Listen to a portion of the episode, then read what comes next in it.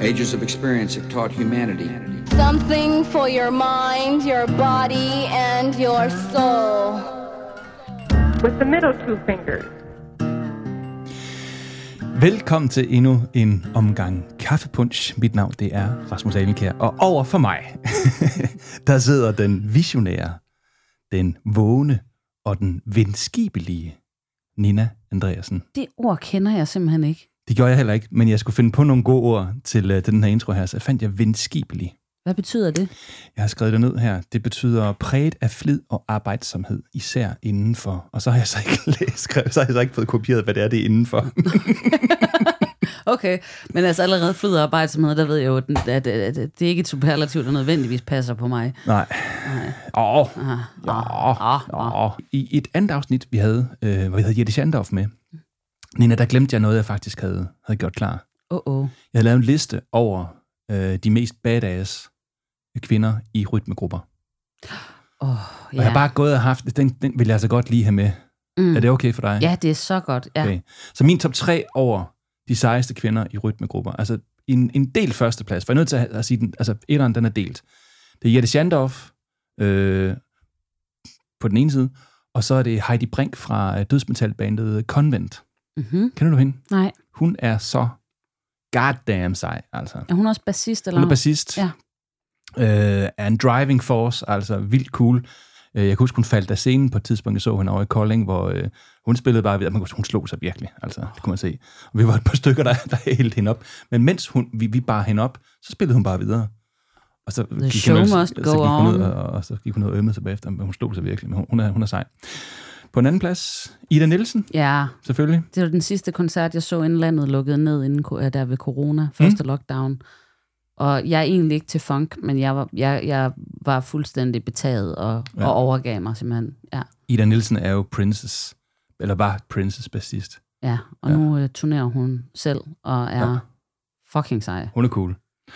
Og så en tredje plads, øh, Victoria de øh, Angelis fra øh, Måneskin. Ja. Øhm, det er sjældent, Som jeg tænker, jeg skal fremhæve noget fra. Melodi Grand Prix, men, men jeg synes, hun er, hun er sådan øh, en, der har der virkelig vist unge kvinder, at man kan altså godt spille bas og se sej ud samtidig. Ja. Ja. Ja, der, der, der er noget pondus og noget energi og noget Mm. mm. udstråling. Det er fedt. Så det var, jeg skulle lige have fyret den liste af. Jeg håber, jeg er okay. Det er helt i orden. Ja, og man kan jo altså, kære lytter, gå ind og lytte til de her afsnit, der efterhånden bliver flere og flere i, øh, i Kaffepunch-universet. I dag der skal det ikke handle om kvindelige bassister, og det skal ikke handle om, øh, om hjernefejl. Det kan det måske godt være, det kommer til. Øh, men hvis du har derude skænket dig en dejlig kop kaffe, det har vi mm-hmm. her i dag. Lina, du har fået påfaldende meget kaffe i dag, og, øh, Jeg er helt uh, sidrende. Ja. Øh, ja, jeg er klar. Men øh, vi har ikke snaps i, så øh, vi regner med, at det bliver nogenlunde sammenhængende. Fordi i dag der skal det handle om noget med at være klog. Ja, og det bliver man i hvert fald ikke af ægte kaffepunch. Nej. Nej, eller så synes man selv, man gør det. Ja. ja. Og vi har diskuteret lidt, skulle det hedde intelligens, eller skulle det hedde klog, men vi synes, der var, der var en eller anden energi i, at det hed noget med klog. Mm. Ja. Er du klog, Nina? Ja, jeg vidste jo, du ville komme med det spørgsmål. Øh, og jeg synes, det er virkelig svært at svare på, fordi altså, hvis, man, hvis man taler sådan en klassisk intelligens øh, test, jeg er jo blevet testet, Mm. så jeg, jeg ved jo, eller nu er det nogle år tilbage, ikke, men jeg ved, at jeg er inden for det, man vil kalde normalspektret. Mm. Men sådan lidt opad. Altså, Må, Det- man, det må jeg må, godt- må, må man spørge til, var Ja. der et tal? jeg, jeg lå på omkring, jeg, tog, jeg lå på 119, Mm. mm. øh, da jeg blev testet. Det var sådan en rekrutteringstest. Så det er sådan, det er pænt uden at være prangende. Mm-hmm. Øh, ja. Men, men, øh, men man, altså, ja, men klogskab, hvad er det egentlig? Altså, jeg tror, det jeg selv er gladest ved, ved den måde, min hjerne den fungerer på, Ja. det er, at den er ret fleksibel.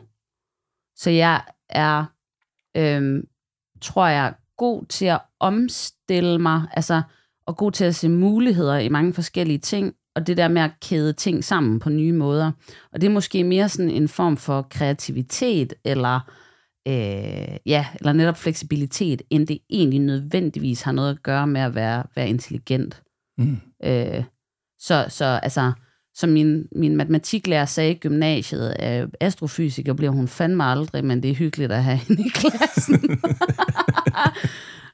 Ja, jeg tror, det er det nærmeste, jeg kommer det. Altså, jeg, Ja, det, det, men det er jo også lidt, altså en ting er, hvad, hvad har man af IQ og sådan noget, men noget andet er jo også, hvad man gør med den. Det tænker jeg også, vi, vi skal snakke lidt om i, den, i løbet af den her podcast. At, Ja. Altså, øh, man kan jo godt have et godt udgangspunkt. Man kan jo godt være, være bagud, og så øh, komme foran øh, ved, ved flid og arbejdsomhed. Mm. Men man kan jo også ligesom, øh, øh, hvad, hvad kan man sige, forspille det potentiale, man har. Øh, Det kan man. og der, øh, altså, der tror jeg, at hvis jeg sådan tænker på skolegang i forhold til at være klog, øh, der tror jeg da, at jeg sådan måske var lidt, øh, altså fik grundlagt en relativt dårlig sådan skolearbejdsmoral øh, i folkeskolen, fordi det simpelthen var for nemt. Øh, så der gik sådan en sport i at se, om man kunne snyde sig til, altså hvor, hvor lidt kan jeg lave, og så klare den hjem, Mm. ligesom mm. På charmen eller på Ja, okay. et eller andet. Øh, jeg har så oparbejdet lidt mere arbejdsmoral siden, Okay, øh, ja. trods alt. Ja, Øh, nu, ja. nu du snakker om flid. Men øh, ja, så det ved jeg ikke, om det var et klart svar. Jo. ja, det er svært. Altså, jeg, jeg ved ikke, om jeg er klog. Altså, jeg er fuldt ud overbevist om, at jeg er ikke specielt intelligent. Mm. Det er, det er min, min overbevisning, at øh, jeg er, er, er meget almindeligt begavet. Det tror jeg også, jeg er. Mm. Øh, og det tror jeg, jeg har fra min skoletid, hvor, hvor jeg altid var rimelig gennemsnitligt præsterende. Og jeg kunne se, at alle de andre, især pigerne, øh, kunne klare det ret meget bedre, end, end jeg kunne. Mm. I hvert fald lige sådan to-tre karakterer mere. Og så kunne jeg så godt se, at der var nogle fag, hvor jeg faktisk var sådan rigtig god til egentlig.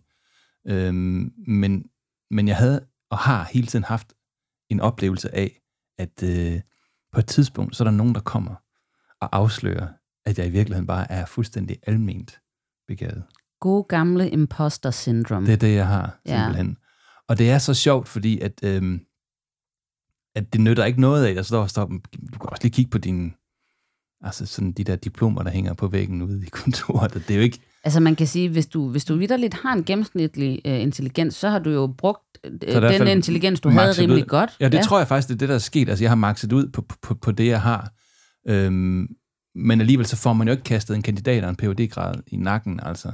Ej, der skal læses lidt. Ja, det skal man, men jeg synes ikke, det er specielt klogt, for, for, og det er jo det, der er problemet med, med, med at fordybe sig i noget, det er, at man, uden man lægger mærke til det et eller andet sted, for, for, for sådan en, en forståelse af, at det her, det er der er oplagt. Altså man begynder at forstå det så godt, man har svært ved at forstå, at andre måske ikke kan forstå det. Mm. At det, det er fuldstændig oplagt, at når jeg sådan hænger tingene jo sammen. Ja. Og jeg kan også godt se på noget af det, jeg har skrevet, at nogle af det hænger der egentlig meget godt sammen, og det er svært at sige, øh, når man kommer fra Vestjylland, det her. Der må man helst ikke rose sig selv alt for meget. Men der kan jeg godt se, at det der egentlig, egentlig er okay, og det er da egentlig ret godt, det er da egentlig helt fint det der. Og alene det, at jeg kan vurdere det, burde jo sige noget om, at, at jeg måske i hvert fald ikke er dårligt begavet. Ja. Men, det, men, men, men en ting er jo at bruge ordet begavelse, en anden ting er at bruge ordet klog, og så er der ordet intelligens, og der er altså visdom, Visdom, visdom ja. ja. også ordet, ikke også? Der er alt muligt. Og det jeg tænkte på, øh, før vi kommer for godt i gang med at sidde og, og, og tale om alt det her, så skulle vi måske tale med en, som ved rigtig, rigtig meget om det. Og øh, jeg ved, en af dem, der ved mest om, om det her emne her, det er, det er jo D.R. Frank, som er psykolog. Og øh, hvad siger du til, at vi simpelthen lige ringer til hende, og Det- så lige siger hvad, ser, hvad hun siger til det? Det synes jeg lyder som en fremragende idé. Det synes jeg lige, vi gør så. Their actions have created confusion on an issue that requires clarity. There is no spare time left between strokes. What do you have to lose? What do you have to lose? What the hell is going on? Så har vi fået øh, D.R. Frank med på linjen. Er du der, D.R.? Ja, det er jeg. D.R., er du klog? Øh, på nogle områder og på andre områder, så er jeg bestemt ikke klog. Der er rigtig mange ting, jeg ikke ved.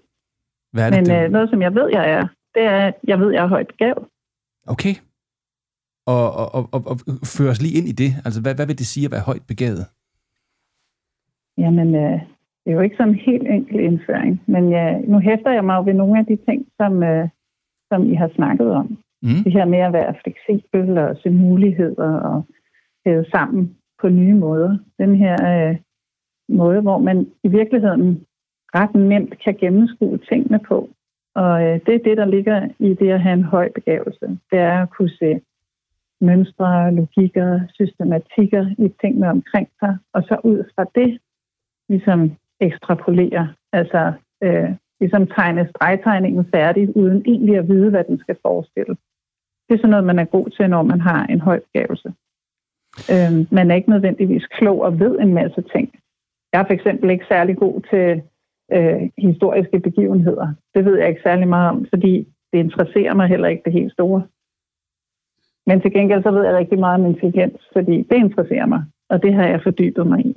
Så, øh, så jeg, jeg er klog på den høje begævelse, kan man sige.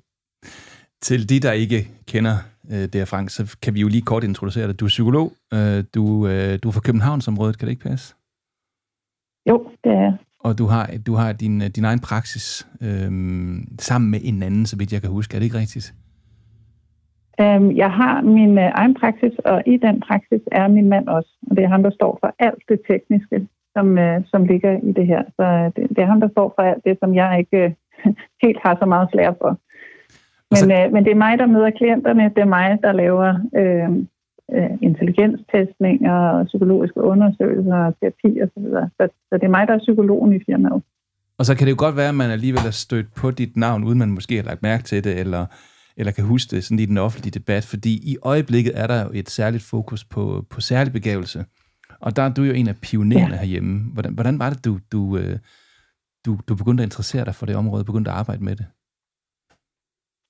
Jamen, øh, egentlig så skete det ved, at øh, da jeg kom ud i min første stilling nogensinde i øh, PPR, der startede jeg, der startede rigtig mange nyuddannede psykologer. Øh, der havde jeg jo de sager, man nu engang har, når man er i PPR, masser af indstillinger på børn, som havde forskellige former for vanskeligheder. Og der stødte jeg på et tidspunkt på et øh, barn, som havde nogle udfordringer, som var anderledes, end hvad jeg ellers var vant til at se. Og det blev ret hurtigt til en af de sværeste sager, jeg nogensinde har været involveret i. Og det var simpelthen fordi, det var så svært at adskille det barn fra mig selv. Og, og det var fordi, de ting, han fortalte om, det var noget, jeg fuldstændig kunne genkende fra min egen ungdom. Og øh, jeg var meget nysgerrig på det her. Jeg elsker ting, jeg ikke kan finde ud af. Jeg elsker, når der er en udfordring. Så det her, det var noget helt nyt. Det gav mig virkelig blod på tanden. Øhm, han blev så undersøgt øh, grundigt af mig, og en del af undersøgelsen var en intelligenstest. Og øh, den viste, at han lå tårnhøjt i sin IQ. Hvor, hvor, hvor, jeg, hvor højt er tårnhøjt? Tårnhøjt hedder 148. Oh. Det er meget, meget højt. Øhm, normalområdet, det strækker sig fra 85 til 115. Så vi er helt op i de meget, meget høje luftlag her. Øhm, og og det, var, det var en ret vild oplevelse, faktisk. Det her med at, at skulle hele tiden være på øh, duberne for ikke at komme til at filtrere mine egne forforståelser ind i det her, men hele tiden kunne forholde mig fuldstændig ubesmittet, helt uhildet til, øh, til det her barn, og se ham for ham, og ikke se mig selv i ham. Og det blev jeg virkelig nysgerrig på. Og det var ligesom der, at gnisten blev tændt i mig. Og så tænkte jeg, hvad ved jeg egentlig om det der med begævelse? Og øh, jeg vidste ikke særlig meget om det der, fordi vi havde ikke haft om det på psykologistudiet. Så øh, det var noget med at opsøge viden omkring det, og jeg fandt hurtigt ud af, at der findes ikke særlig meget på dansk omkring det her. Altså hvis man virkelig skal have fat i noget, der er godt, så skal man ud og læse forskningsartikler, og de er primært fra udlandet. Øhm, men, men det var ligesom der, at det blev vækket hos mig, den interesse. Den her dreng, du møder, altså, er det, og du siger, at du ligesom kan genkende dig selv øh, i ham. Er det, er det fordi, altså er der nogle særlige problematikker, som knytter sig til at være et højt begavet barn i forhold til at være quote-unquote normal? Altså, der er i hvert fald nogle adfærdstræk. Jeg ved ikke, om jeg kan kalde det for problematikker, fordi det at have en høj begævelse i sig selv er ikke et problem. Men, men der er nogle adfærdstræk, som går igen. For eksempel så noget som øhm, den her dreng fortalte om, at når han var til øh, fester eller kom sammen og den ene eller den slags, så kom han hurtigt til at sidde og analysere samspillet. Hvem snakker hvor meget? Hvem siger hvad til hvem? Øh, hvor meget taletid får hver person? Hvornår er det min tur til at sige noget? Når nu sagde jeg noget, var det dumt, det jeg sagde? Hvad tænkte de andre om det? Passer det her egentlig ind i situationen? Og så kører den bare derud af. Og lige pludselig så bliver, øh, så bliver han fuldstændig lamslået i det sociale samspil, fordi analysen bare kører helt vildt. Han overtænker det her. Øhm, og, og det er simpelthen fordi selve indholdet i samtalen ikke fængede ham. Det var ikke noget, som var interessebaseret for ham. Så han, han går ligesom på metaplan i den dialog. Og det gør så, at han, han, han tænker over sin egen tænkning pludselig, og så kører der flere spor på samme tid i hovedet på ham. Han tænkte jo, der var noget frygteligt galt med ham, at han ikke kunne finde øh, ind i fællesskabet med sine jævnaldrende, fordi interesserne var der ikke, og han blev hurtigt koblet af i samtaler og sådan nogle ting. Øhm, og det er jo fuldstændig genkendeligt. Jeg kunne genkende mig selv rigtig meget i det der. Det er bare et eksempel på det, men der er flere steder.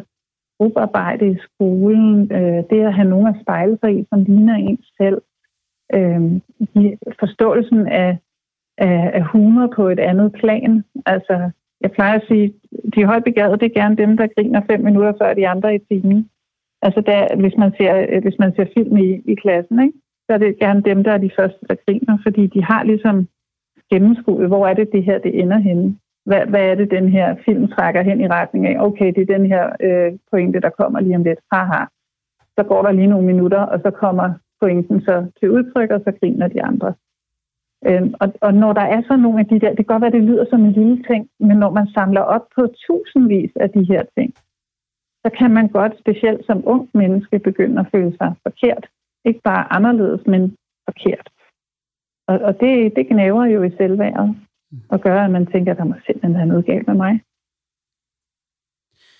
Hvad, hvad, hvad ved vi egentlig sådan rent øh, forskningsmæssigt om intelligens? Altså kan man sige noget om, hvor den sidder henne? øh, altså jeg er klar over, at den sidder i hjernen, øh, nok ikke i stortåen, men, men, men hvad er det egentlig for en størrelse? Sådan? Ja, det er et virkelig godt spørgsmål, og vi er jo slet, slet ikke færdige med at udforske det her område. Øhm, der er lidt forskellige øh, skoler inden for det her. Man kan se, hvis man måler på hjernen, at der er en tendens til nogle, øh, nogle, nogle mere spredte forbindelser. Øh, altså at man kunne jo formode, at det betyder, at associationerne er endnu større, altså at der er flere associationer til et og samme emne. Øh, nogle påviser, at reaktionsevnen er højere, altså hastighedsdelen øh, af det er højere, og man derfor hurtigere kan komme frem til, til slutningen øh, af sætningen, eller slutningen af oplevelsen, eller hen til konklusionen.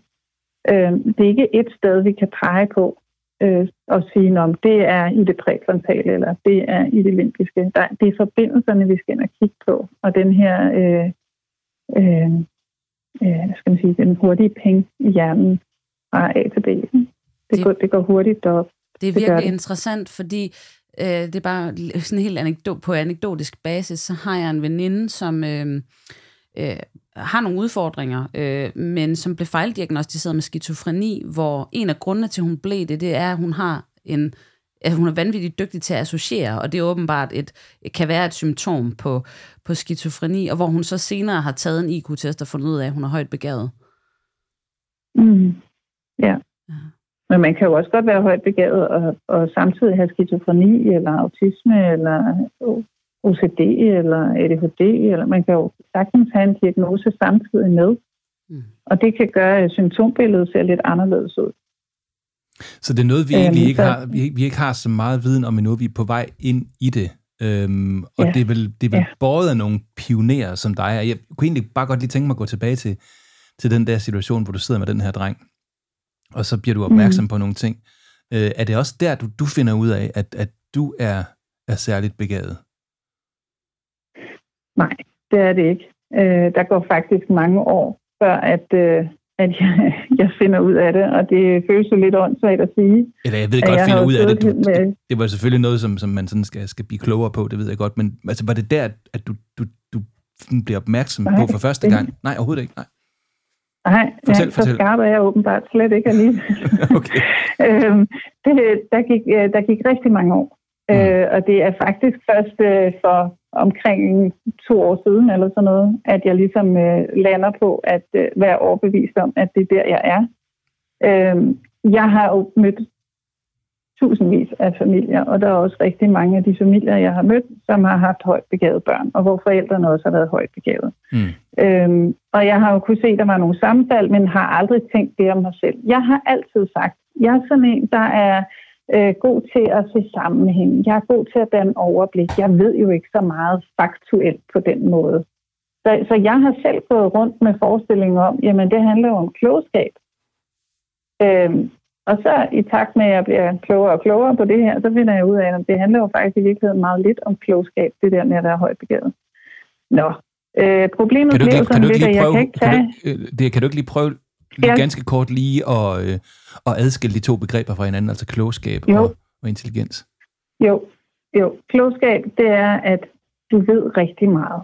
Du har rigtig meget faktuel viden. Den er godt og grundigt læret ind i din øh, langtidshukommelse. Du kan tage den frem, og du kan fortælle en hel masse om øh, Napoleons startopstilling. Du kan fortælle en masse om 2. verdenskrig. Du øh, kender alle slag i verden. Det er faktuel viden. Det er sådan noget, du kan tilegne dig. Det er sådan noget, du kan sætte dig ned og boge den, og så bliver du klog. Mm. Øhm, med den høje begavelse, der handler det i virkeligheden om at have øh, det gear indeni, der kan se sammenhængende, som kan se øh, mønstrene, som kan, som jeg sagde tidligere, ekstrapolere. Altså sige, når man, hvis jeg har en prik her, og en prik vandret ved siden af, og en prik vandret ved siden af den, så vil den næste prik nok også være vandret. Ikke? Bare lige for at holde det helt low-key her. Mm. Men at man kan sige, okay, så jeg har den her information, den her information, det her indtryk. Hvad har de her ting til fælles? Og hvad vil så være mest sandsynligt, at jeg skal gøre nu? Øhm, jeg, jeg kan egentlig godt lide at bruge det eksempel med, at man tager øh, en højt gade og en, der er klog, og så smider man dem ud i vildmarken. Og så siger man, overlev. Det henter jeg om tre uger. Den, øh, den kloge vil måske vide rigtig meget om overlevelse netop i vildmarken. Den højt begavede ved ikke noget som helst om at overleve i vildmarken, men kommer til at kigge omkring sig og aflæse, hvad er det for et landskab, jeg står i. Øh, hvilken vej hælder træerne? De, de hælder sådan lidt mod den ene side, og jeg kan mærke, at blæsten kommer derover fra. Det må være blæsten, der blæser de her træer skæve. Okay, nå, så skal jeg nok ikke slå lejr her, uden at vide noget om, at, at vinden faktisk godt kan blæse træer skæve. Nå, så går jeg lidt herover i stedet så, og, og, og så kan det være, at det her, jeg skal slå lejr. Åh oh, nej, vent lidt. Der er sådan lidt sumpet her. Hvorfor er der det? Nå, men der er jo i hvert fald en flod, der løber derover, og hvis vinden kommer derover fra, så må den jo presse noget af det her øh, vand op en gang imellem over bredden, så det bliver sumpet her. Okay, så det er ikke her, jeg skal finde et sted højere oppe. Så på den her måde sammenkæder man de her indtryk, uden at vide noget om, jamen der er altid vestenvind her, eller øh, her har floderne tendens til at løbe over deres bredder, eller hvad det nu kan være. Så man, man finder ligesom ud af det ved at aflæse landskabet. Så forskellen på at være klog, det er, så, så, så klog er altså at vide noget, og, og, intelli- og høj intelligens Ja. vil være ikke nødvendigvis at vide noget, men at kunne regne det ud. Ja, og hvis vi så tager de her to og rykker ud i ørkenen i stedet for, så har vi overlevelseseksperten, som ved noget om, hvordan man overlever ude i vildmarken, men ikke ved noget om, hvordan man overlever i en ørken. Mm. Og så har vi den højt begavede, som kommer ud med de samme forudsætninger som før. Og det vil sige, at her der får den højt begavede faktisk en kæmpe stor fordel Ah ja, på den måde der. Ja. i forhold Ja. til, til den, som er klog. Ikke? Mm. Så det er bare lige for, at at det, på den måde kan man adskille de to ting. Så man er ikke nødvendigvis klog, fordi man er højt begavet. Nogle gange er man faktisk ikke rigtig klog, Okay. kan man sige. Nå, men tilbage, du, du var ved at fortælle Men- noget, så afbryder jeg med, med, med min Ja. begrebsafklaring her. Men tilbage Ja. til din fortælling. Ja. Det er bare helt fint. Ja, men, øh, men min udfordring bliver jo lidt, øh, når nu jeg arbejder med testning, så er det jo ret svært at selv blive testet, fordi jeg kender jo svarene. Øh, så det er jo lidt, det, så jeg kan jo ikke gå ud og få lavet en, en intelligenstest med de materialer, jeg selv er vant til at anvende.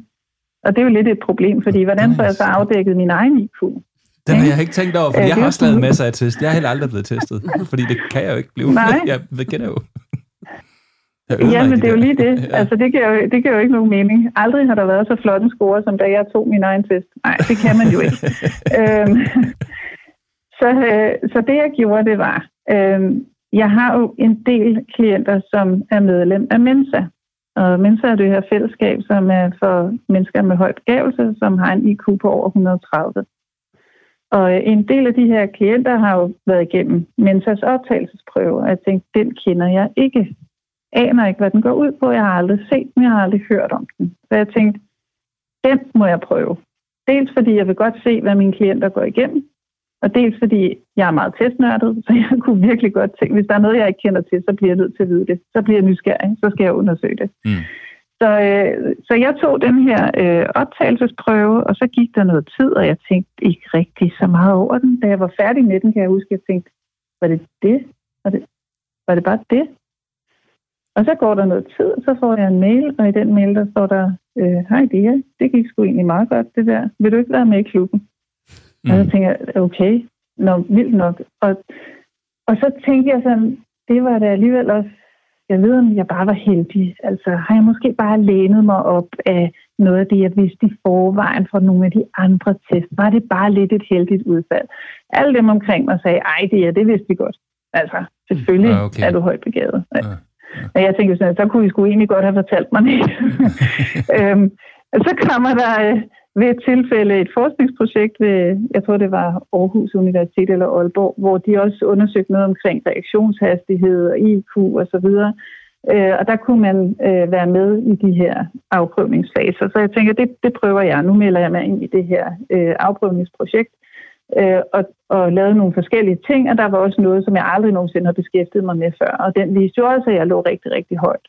Og så tænker jeg, okay, så, så må den være der. Altså, og når alle fortæller den, den historie, som egentlig er min historie, når jeg snakker med dem i klinikken, så burde der måske være nok evidens efterhånden til, at jeg kunne sige, at den er god nok.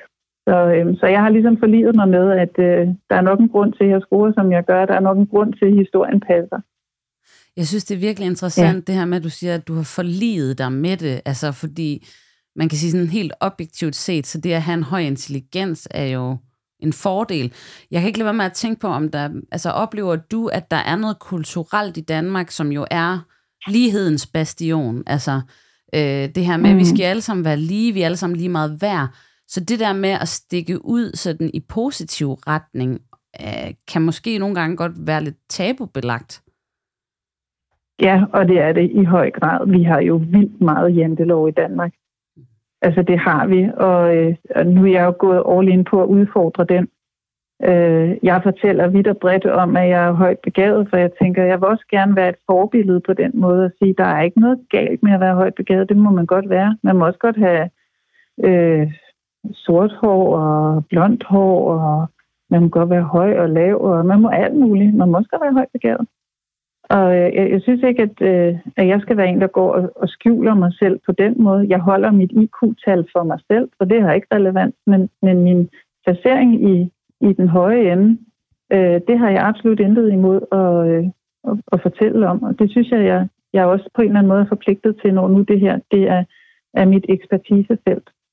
Øh, men I, I snakkede også lidt omkring det her med imposterfænomenet. Altså det her med, at Øh, lige, tænke, ah, det er bare lige, lige, lige, tid." det, det er, må jeg ikke bare lige afbryde? Ja. Ja. Du, du siger, at du holder dit IQ-tal for, du holder dit IQ-tal for dig selv. Men hvordan har du egentlig Ja. fået det, hvis du kunne svarene på testen, der fortæller IQ-tallet?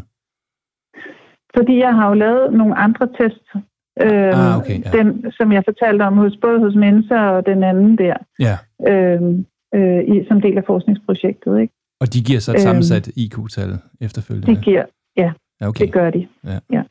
Jeg troede lige, jeg var genial Ja, der. Jeg men- havde fundet en... en, en Et hul. nej, et hul. men, men mere intelligent er jeg heller ikke. så. Bare kom an, Rasmus. ja, det er godt.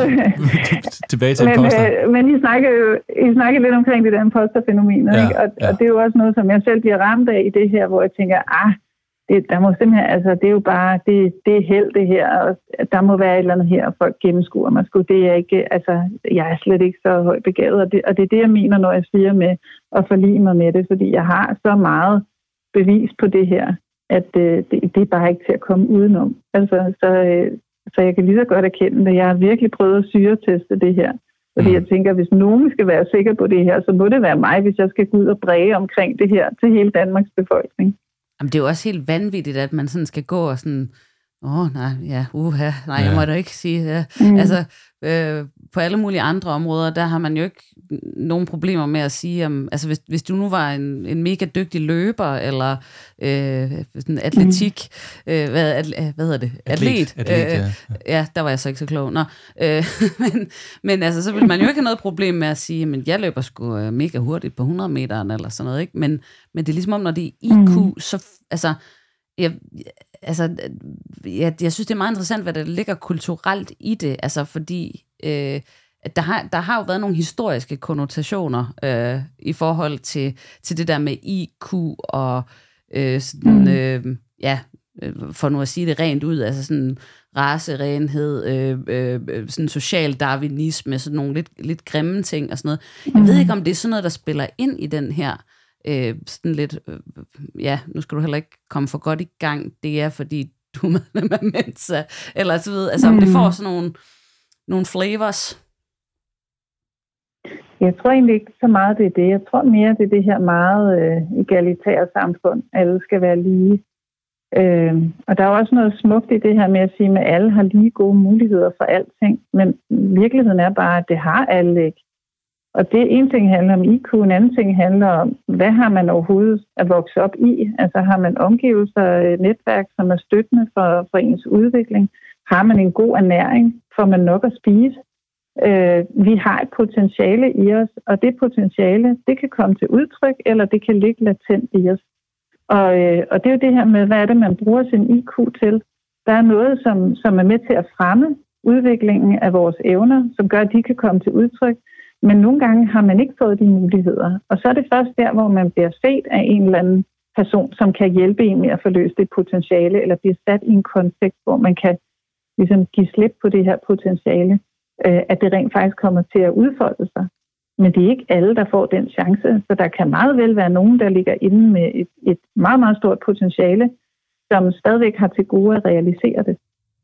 Og det er jo noget af det, som du, øh, du, du for alvor har slået dig op på, øh, og tak for det i øvrigt. Jeg synes, det er rigtig, rigtig, rigtig fornemt og flot øh, at se, hvordan mm. at, at øh, ofte med, med, med, med dit aftryk på, så bliver viden om særlig intelligens jo bredt ud på grundskoleområdet i øjeblikket.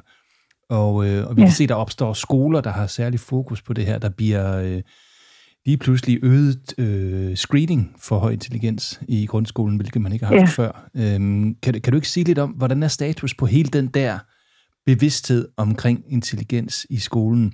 Og der kommer lige et lille mellem sådan, en lille mellem, et lille mellembidrag for mig her, fordi der har jo været fokus på intelligens tidligere. Hvis vi går tilbage til 90'erne, så var der jo hele Howard Gardners øh, teori omkring multiple intelligence, øh, og den fyldte meget, og så blev den mm. lidt til noget læringsstil. Og, så, og I to nørder, nu skal jeg lige ja, øjeblik, men er det sådan noget med rummelig intelligens og ja, matematisk intelligens, sproglig Howard Gardner, han, han entrerede med en teori om, at man kunne være intelligent på forskellige måder. Så kunne man være sådan, at, intelligent i forhold til naturen, eller i forhold til matematisk, eller kropslig, musisk og sådan noget. Ja, ja, ja.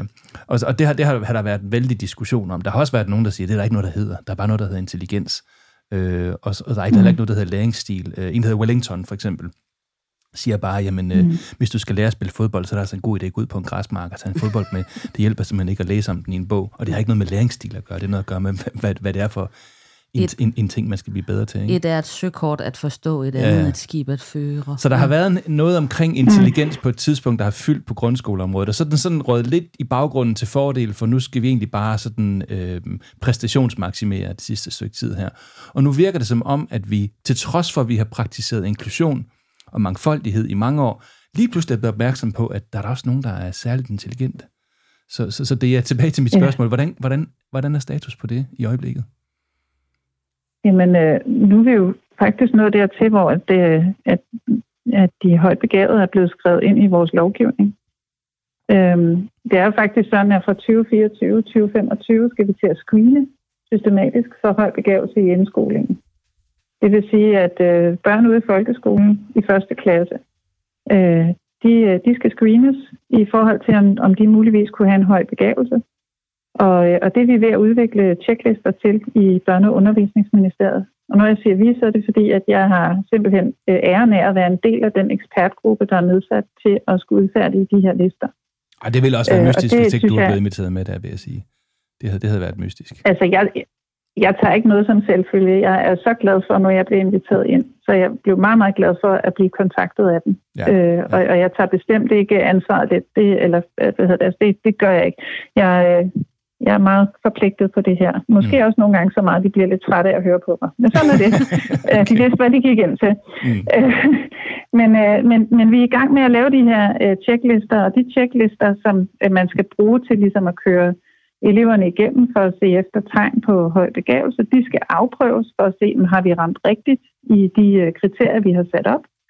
Og når de så er klar til at blive implementeret, så bliver processen sådan, at øh, læreren i første klasse kigger på sine elever og siger, hmm, der kunne måske være noget her, der lignede en høj begævelse. Så tager de den her elev og kigger på checklistematerialet, og så kører de ligesom de her kendetegn igennem og kigger på, men stemmer det her overens med, øh, med det, vi ser hos den pågældende elev, det pågældende barn, eller ej.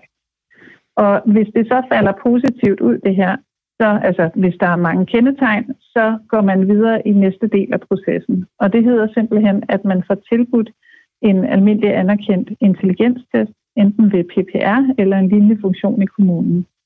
Og det er jo altså øh, det er jo helt andre boller på suppen, øh, end det er i dag. Fordi i dag, der varetager PPR ud, øh, udredninger, øh, undersøgelser, vurderinger, er det nok det rigtige ord at bruge her, af, af børn, som har nogle vanskeligheder. Og det har man ikke nødvendigvis, fordi man er højt begavet. Øhm, så, så det er en, en ganske ny ting. Men man, kan, men, men, man, kan, men man kan jo måske komme til at få det, hvis man er højt begavet, for man kan jo altså komme til at sidde og kede sig, og så er det lige pludselig, man måske begynder ja. at kompensere, og så, øh, og så er det altså, vi har... Men skal vi ikke kalde det for noget ballade. andet? Altså det der med at kede sig, det er jeg så ærgerlig over det udtryk. I virkeligheden så handler det om, at man er understimuleret. Mm. Øh, og ja. det at være understimuleret, det betyder, at der er nogle ting, der skal til for, at ens udvikling kan forløbe, som den nu engang skal. For langt de fleste børn, så kan udviklingen forløbe ganske fint i den måde og den form, de bliver mødt på i folkeskolen. Men der er altså også nogen, som har brug for noget andet og på en anden måde, en anden form og fasong. Og det er dem, der ligger ude i i de andre, altså i enderne af normalfordelingen. Og det vil mm. sige dem, som har en særlig høj begævelse, og dem, som har nogle udfordringer i forhold til det intellektuelle niveau. De har brug for noget andet.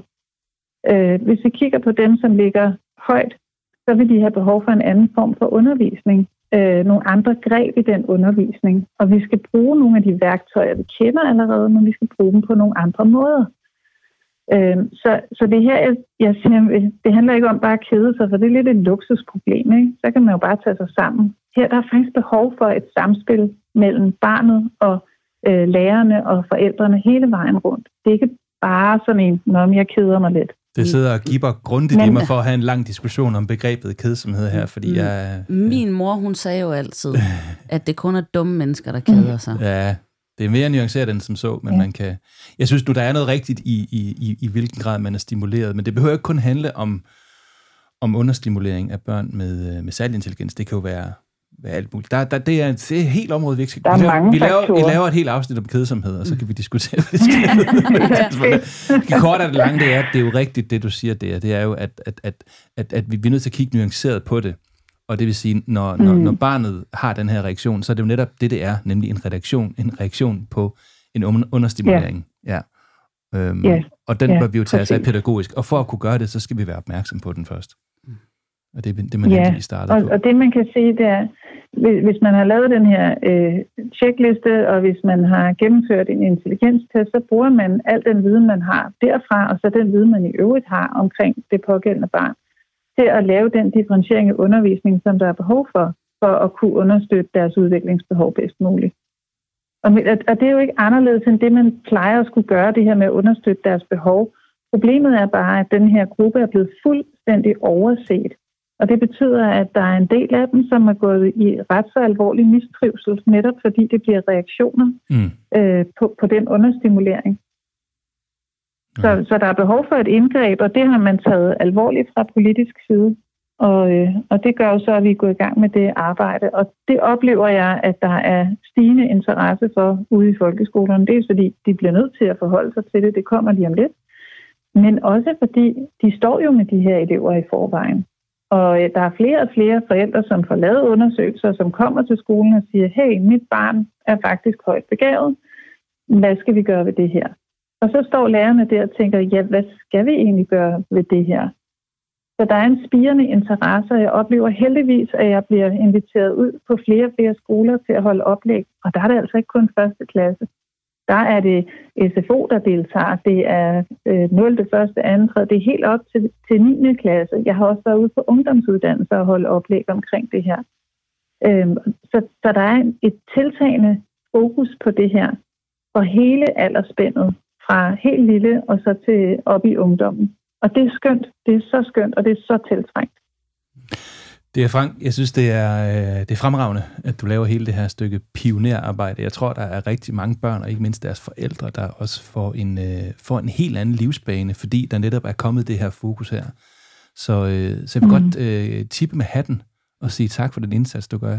Det synes jeg er fornemt. ja. Så tusind tak, fordi Jamen, du har været med. Det. Tusind tak, fordi du har været med.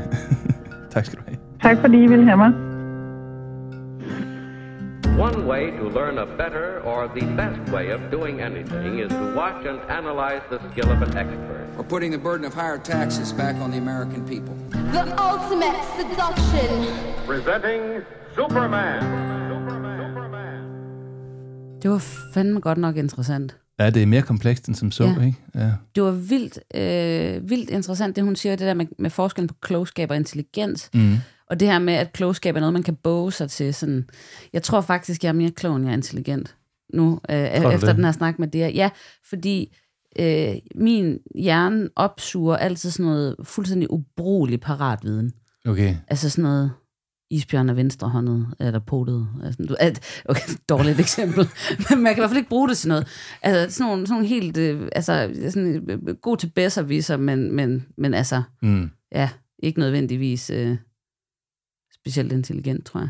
Altså jeg kan mærke, når jeg snakker med, med en fagfælde, ja. at, at så skal jeg virkelig huske på, at vi laver podcast. Fordi jeg kunne godt tænke mig at dykke ned i den der kedsomhedsbegrebsliggørelse der, ikke? Fordi mm. det, det, det har jeg også altså, haft en hel masse bevågenhed på. Øhm, og øh, det er jo ofte en ting, jeg arbejder med, i, i og med mit speciale, det er jo er undervisningsforstyrrende uro og mistrivsel i skolen. Øh, og det er ikke usædvanligt, at børnene siger, at de keder sig. Mm. Øh, og det er heller ikke usædvanligt, at de voksne siger, jamen det er ikke altid sjovt at gå i skole, og det er som om, at så skulle det så blive bedre, men man kunne sige, hvad, hvad gør vi ved det? Og nogle gange handler det jo vidt om, om understimulering. Andre gange handler det om øh, barnets forståelse af det at gå i skole, og, og, og, og i helt tredje tilfælde handler det måske om samfundet, hvor, hvor, hvor vi har en generation af børn, der er blevet langt mere egocentriske og langt mere optaget af nu og her øh, stimulering, hvis vi skal bruge det ord, fordi de er vant til at have de her apps, øh, mm. og, og de er vant til at møde verden på en computerskærm i, i højere grad, end, end de er vant til sådan den verden, der var tidligere, hvor man sådan var mere fysisk til stede med hinanden og sådan noget. Ikke? Så jeg har bare lyst til at gå ind i alt det der, ja. og, og det synes jeg, jeg klaret nogenlunde at lade være med. Ja, det synes jeg også, du gjorde. Det var rigtig flot. Tak. Ja.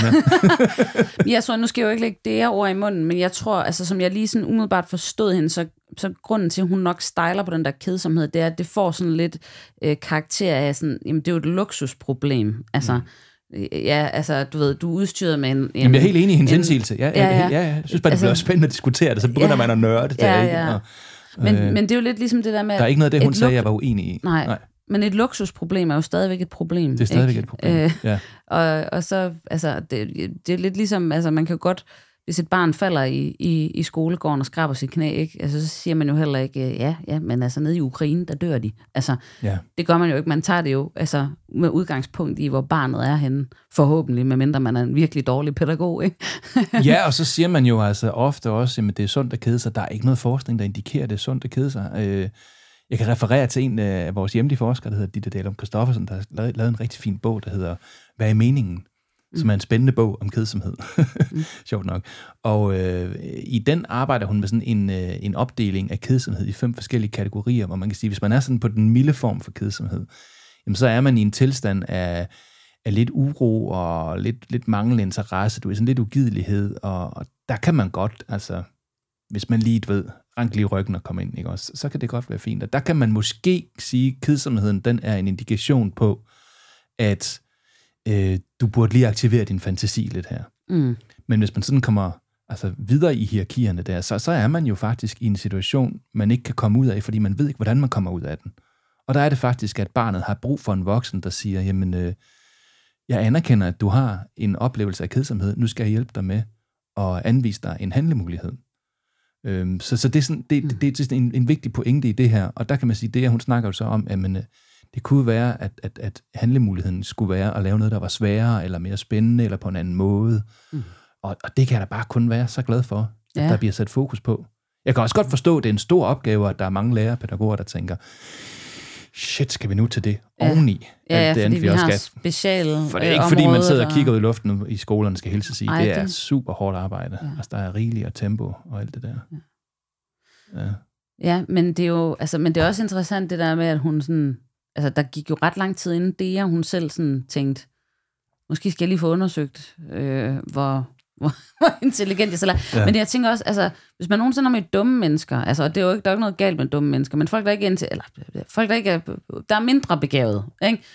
Det er jo Øh, live de- de ved- det vi laver, så Ja, den havde vi nok klippet godt. ud, hvis ikke det var. Ja, ja.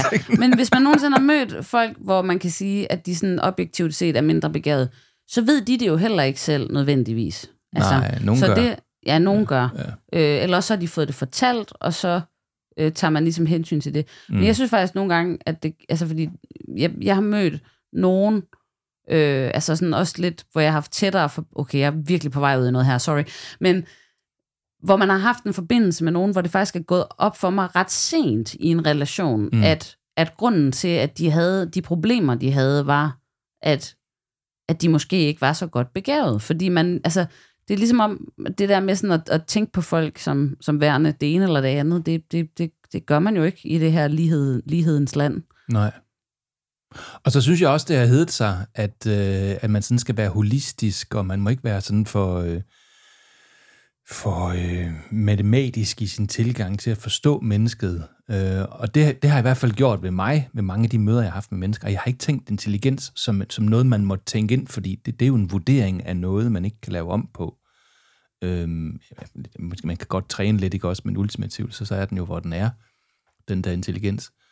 Og, og der er jeg blevet opmærksom på, altså, at det er også noget, på samme måde som der er nogen, der kan løbe hurtigt, der er nogen, der, der kan løfte tungt, eller nogen, der kan øh, gøre dit eller dat, så er der også nogen, der kan alt det, som det, jeg fortalte om, altså forbinde øh, forskellige logikker med hinanden, og være deduktive og induktive i, i et enormt hurtigt tempo, øh, hvor mekanikken simpelthen bare kører hurtigt. Havde det været en computer, jamen, så har de en, så har de simpelthen en, en hurtigere processor, og øh, de har flere RAM. Ja. Ikke? Ja, men så er der også, jeg, det var bare, jeg, på et tidspunkt havde jeg en kollega, jeg anonymiserer lige her, ikke? som var, øh, øh, altså objektivt set, ud fra IQ-test og sådan noget, mega intelligent, men som ikke var fleksibel i sin tankegang. Og det havde en række konsekvenser for, hvordan vedkommende ligesom kunne operere, både i sociale sammenhænge, men også på en arbejdsplads, altså sådan, hvordan man kunne øh, løse problemer, løse udfordringer, opgaver og sådan nogle ting. Så, så, og, og det er jo der, hvor man kan sige, hvor, hvor, hvor intelligens isoleret set ikke nødvendigvis er øh, ja, en, en, en fordel, eller hvad man kan sige. Alt det. Mm. Fordi at, at hvis, hvis du har for eksempel en, en personlighed, der gør, at du ikke er i stand til at være fleksibel, øh, så, så spænder du ben for dig selv på en eller anden måde. Altså det er i hvert fald ofte sådan, uden, uden, uden at det igen er mit speciale, så kan man sige, en af de problematikker, der opstår, øhm, nu nævnt, det er den her, øh, den her person, jeg tror, det var en dreng eller et barn, mm. som grinte tidligere end alle de andre. Altså hvis man gør det, så kan man jo godt blive marginaliseret socialt, fordi at, at det, det er egentlig lidt irriterende, der er en, der sådan sidder og allerede har forstået det, og måske griner, eller måske bliver det tolket som, at den der demonstrativt griner, fordi at vedkommende vil godt vise, at jeg har forstået mere og bedre og hurtigere end alle jer andre. Igen, så er det sådan lidt jantelov, og det er jo Mm. højst sandsynligt en misforståelse, men altså, det behøver ikke nødvendigvis at være, være noget, der er en fantastisk gave, at man er hurtigere end de andre på nogle ting. Nej, det er rigtigt. Det, det, kan, det kan være en udfordring at være, at være rigtig klog. Ja. Og så kan man jo også, altså der er jo mange måder at udvikle øhm, altså intelligens og klogskab eller visdom på, og så videre. Meget af det kommer jo gennem, gennem, sådan, gennem den påvirkning, man får det hjemme. Jeg har tænkt faktisk lidt over det, at øh, øh, min dreng, Magne, er, øh, han, er, han er 17, lige fyldt 17, og øh, han er ikke testet og sådan noget, der jeg, jeg, jeg, jeg tror, han er, han er ret begavet. Jeg tror, han er lidt ligesom mig, øh, hvad end det er. Det ved jeg ikke. Men Han er jo en klon af dig. han er, så- han er en klon af mig, det er det, der er så sjovt, ikke? Altså, han er simpelthen, han ligner mig dengang på den alder. Han, øh, han, han, han, har mange af de samme ting. Han er også en, en, en dreng af sin samtid, så det vil sige, han er han kan bedre lide at sidde på sin computer øh, og være sammen med sine venner, end han kan lide at være sammen med dem sådan, altså fysisk. Ja, ikke? fysisk ja. Og det, er jo også, og det, det gør også, at man er lidt på, på en anden måde, end man var dengang jeg var dreng. Men, men vi, vi har altid forbundet os meget til hinanden. Vi har en meget tæt relation, og en rigtig god relation. Øhm, men den har altid været meget sådan præget af humor. Mm. Så Magne, han er, han er vokset op på humor, og jeg har introduceret ham til, til alt det, jeg synes var sjovt. Og det, selvfølgelig var det sådan, at da han var helt lille, jamen, så, så tog vi jo, øh, øh, kan du huske, Paul Køller og Kjeld Mm. og Kai Andrea og Vandkampen eksempelvis. Uh, nej, vandkampen. Det, den mest legendariske, jeg tror den mest sete scene på YouTube med Kai Andrea, det, det er den vandkamp, de havde engang i 70'erne. Det, det er bare to mænd, der går i vandkrig med hinanden. altså, og det er så sjovt. det er klart, det er sådan lidt slapstick humor. Det, det så vi selvfølgelig, og havde det enormt sjovt med, og lå under dynen, og så, og så grinte vi. Men, men så begyndte jeg bare lynhurtigt bare at vise ham alt det, jeg selv synes er sjovt. Så han har set uh, Top Secret-filmen fra 1984. Det med en lille gave til jer, der ikke har set den. Det er sådan meget, meget åndssvag. Ekstremt psykedelisk. Øh, altså sådan en overbygning på Monty Python nærmest, agtig humor. Men virkelig velskåret og, og enormt sjovt. Øh, men også, hvor man, man skal sådan lige være lidt med for at fatte det. Og man skal lige kigge på alle de ting, der er i baggrunden. Fordi det kan godt være, at der bare er to, to, der står og snakker, men så sker der noget helt crazy om baggrunden. Og det vil sige, man, skal, man arbejder også med sin opmærksomhed. Den, den, den, den, den udfordrer faktisk lidt. Og, og vi har set, øh, vi har selvfølgelig set noget Monty Python. Øh, jeg begyndte ret tidligt med ham at se Mandrillen. Mandrillaftalen. Mandrillaftalen, ja. Mm. Og, han, og han fortalte, at altså, hende i klassen forstod de ikke, hvad det var, han snakkede om. De forstod ikke hans internheder. Mm. Fordi at, øh, så kunne en eller anden godt sige, hvad mener du, Magne? Du, du ved jo godt, det er sådan og sådan. Og så kunne Magne godt lige citere Gentleman Finn som, som, som syvårig og sige, okay, der tvister du den. Ikke? altså, og det, jeg vil sige med det, det er, at, at, at Magne, han har udviklet en enorm sådan hurtig måde at tænke på. Han kan tænke i, i, i sproglige øh, sådan begreber, og han kan tviste ting, og han kan lave noget, der er sjovt, fordi hvis man har øvet humor, mm. altså, og han er virkelig lidt hurtigt, og han er en af de der typer der, der, når man siger noget sjovt, så kan han sige noget, der er endnu sjovere. Mm. Altså, sådan her. Det er helt vildt. Så, så, så, så, så jeg, jeg ved faktisk ikke helt, hvad jeg vil sige med det, men jeg tror bare, at... at Men er det, fordi at, der er en sammenhæng mellem humor og intelligens? Ja, men, altså man bliver påvirket af, at det, man er i, og, og jeg mener, min, min, min dreng er, er veludviklet intelligensmæssigt. Blandt andet fordi, at vi har været sammen om humor. Jeg ved selvfølgelig godt, at nu, nu har vi været sammen om det her, og det har også givet ham et, et, en oplevelse af at være tryg, og have en, øh, en, en, en tæt forbindelse til en, en voksen, som han har tillid til og vi har gjort mange ting sammen og alt sådan noget. Så det, det, det, det er sådan hele basen for at udvikle et, et, et godt kognitivt funktionsapparat, det er jo altså, at man er, er tryg følelsesmæssigt. Ikke? Så, det, så det, den, den har været der på sådan en rent tilknytningsplan. Men også bare det der med, at vi har arbejdet med humor, og vi har sådan virkelig brugt sproget, og, øh, og, og det har bare været så sjovt at se, hvordan at humor bare kan udvikle. Og, og min pointe er måske i virkeligheden, at hvis man er så i et, øh, i en familie eller i en vennekreds, hvor man ikke ligesom udfordrer hinanden, og hvor det bliver meget jævnt, og hvor der ikke bliver snakket, og hvor det bliver sådan lidt, øh, mm. hvor, man, hvor man ikke rigtig stimulerer hinanden, så er det det der potentiale, som det, hun også snakker om, det bliver ikke udviklet.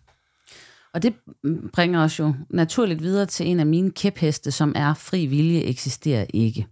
Må jeg lige sige noget? Nu blower du lige min mind der. Mm. Kan du huske, det var faktisk det, podcasten skulle have heddet?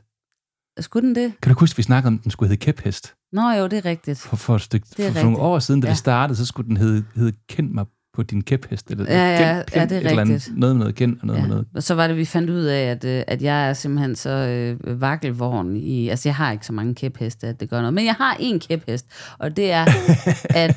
Altså, det er jo, det er jo simpelthen... Øh, altså, det, det der med fri vilje... Fri vilje eksisterer jo ikke. Altså, fordi det kan, uanset hvordan vi vender og drejer det, der er et øh, genetisk lotteri, der er øh, nogle tilfælde, der er alle mulige ting. Og det er jo også derfor, at, at det er så vigtigt, det her arbejde, som det jeg gør, at de børn, som er højt begavet, er jo øh, på, på, på fuldstændig lige fod med børn, der måtte være lavt begavet, eller øh, medium begavet, eller have en tung social arv, eller whatever, fuldstændig overlast til øh, til, til lotteriet i tilværelsen. Ikke? Mm. Og derfor så, øh, så synes jeg, det er så fornemt, at hun gør det her stykke arbejde, hvor, hvor man har fokus på de højt begavede børn. Ja. Tænk, hvis der havde været den slags, dengang vi gik i skole, ikke? Ja, Altså, hvis, hvis Men- det havde været en ting. ja. Ja, det var det ikke. Altså, der var nogen, der kom til sådan noget ekstra læseundervisning, kan jeg huske, på Mm. min skole. Det var cirka det. Så var der sikkert nogen, de havde i et baglokale eller andet sted, som var sådan mere på specialskolespektret. Dengang pakkede man dem jo lidt væk. Er der nogle ting, er der nogle situationer, hvor du tænker om dig selv, okay, det var, det var ret det var ret klogt gjort, eller det var ret intelligent gjort. Nu, nu lavede vi sådan en, en uh, dikotomi, og skilt klog og intelligent op. Øhm, eller hvis vi skulle bruge sådan et samme begreb, skulle måske sige begavet. Er der, er der nogle situationer, eller nogle ting, du har gjort, hvor du tænkte, okay, det var sådan set ret begavet, det der? Altså, det er som, som regel det modsatte. Hold kæft, det var dumt. Ja. Og det er da spændende, du bliver mere opmærksom på de, de, de gange, hvor, hvor det er ikke så godt. Ja, men det er også fordi, jeg har sådan en ret veludviklet selvironi, og jeg tror, det, det er sådan lidt, øh, det er måske, mm. der er vi mere også noget personlighedsspektrum, øh, hvor, hvor jeg synes, det er sjovt, det der med at udstille min egen idioti, fordi så kan vi grine af det. Øh, nej, der er sgu ikke, altså det der med kloge træk, øh, øh, jeg, jeg, jeg tror sådan ad år, har jeg sådan fået lidt mere sådan en, en rund filosofi, som handler om gode mikrobeslutninger på alle mulige tænkelige måder. Om det er fra økonomi, mm. til det er øh, ens relation med andre mennesker, øh, til øh, øh, træning og motion, til madvaner. Altså alle de der ting. Det der med at, at prøve at blive lidt mere mindful om at træffe små gode beslutninger, og så håbe på, at summen af kardemummen er bedre, end, øh, end hvis man, du ved, ja, ikke gjorde det. øhm, Men det tror jeg er ret sundt, altså, øh, at, at, at gå til det på den måde. Altså, så jeg, hør, jeg hørte en, øh, en eller anden sådan, jeg kan ikke huske, det var, han var så god. Det var så en af de her øh, øh, te- øh, ceremonier, hvor der var nogen, der havde, havde bestået college et eller andet, og så, og så stod han og sagde noget på YouTube, og så sagde han blandt andet, lad være med at drømme, lad være med at tænke på langt, langt ud i fremtiden. Tænk på dit næste skridt. Mm. Ikke? Tag det, og når du har taget det, så tag det næste skridt. Og jeg tror ikke, han 100% sådan holder i retten med den, fordi selvfølgelig skal man have en eller anden langsigtet sådan retning, man kunne tænke sig at gå i, men ultimativt, så giver det jo god mening. Ja. Start nu med lige at få ret din seng om morgenen, og rejse dig op og alt det der. præcis. Men, men, men må ikke lige, det jeg egentlig godt kunne tænke mig at sige noget om, det er bare fordi, det virker som om, det, det er svært for dig.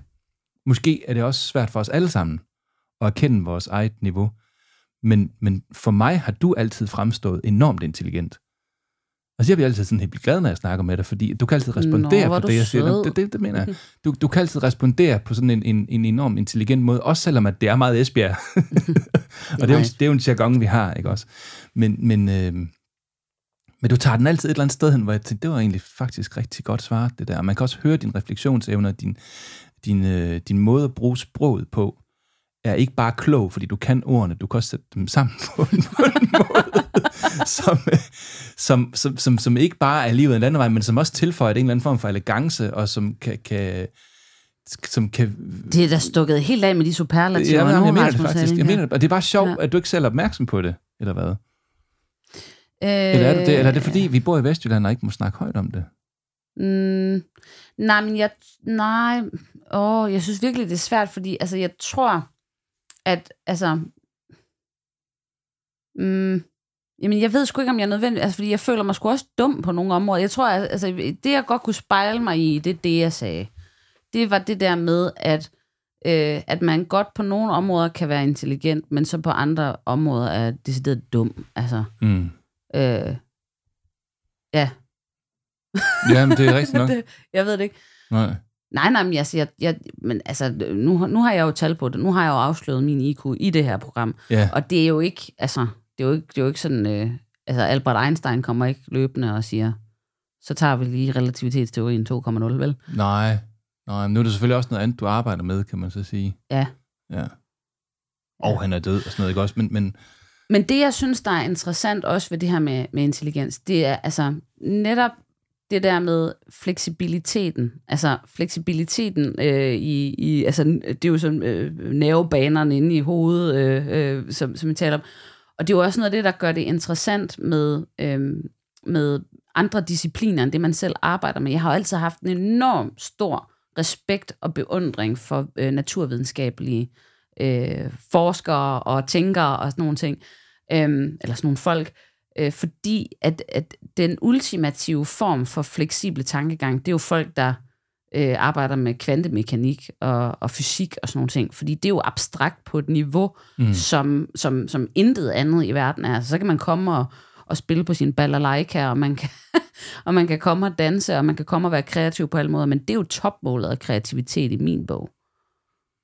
Det er så sjovt også, at, at man kan jo tale om den der intelligens, som man kan øh, forstå ting, og man kan... Altså alt, alt det, som, som, som det, jeg talte om. Øhm, og så er der også alligevel mange, der kan alt. Der er mange, der kan det, men, men som ikke fungerer særlig godt der, hvor de skal være. Altså meget af det, som, som jeg laver, og, og mit, mit sådan arbejdsliv er relativt velfungerende, vil jeg sige, handler jo ikke om, at jeg er god til psykologi, men det handler om, at jeg er god til at være selvstændig, og jeg er god til at, øh, at holde til at være, hvad, hvad, hvad hedder det, være en, der bor meget på hotel, eller, eller en, der er god til at samarbejde. Mm. Øh, en, en, som kan skabe relationer ret hurtigt, og en, som kan finde ud af at stå over foran et publikum.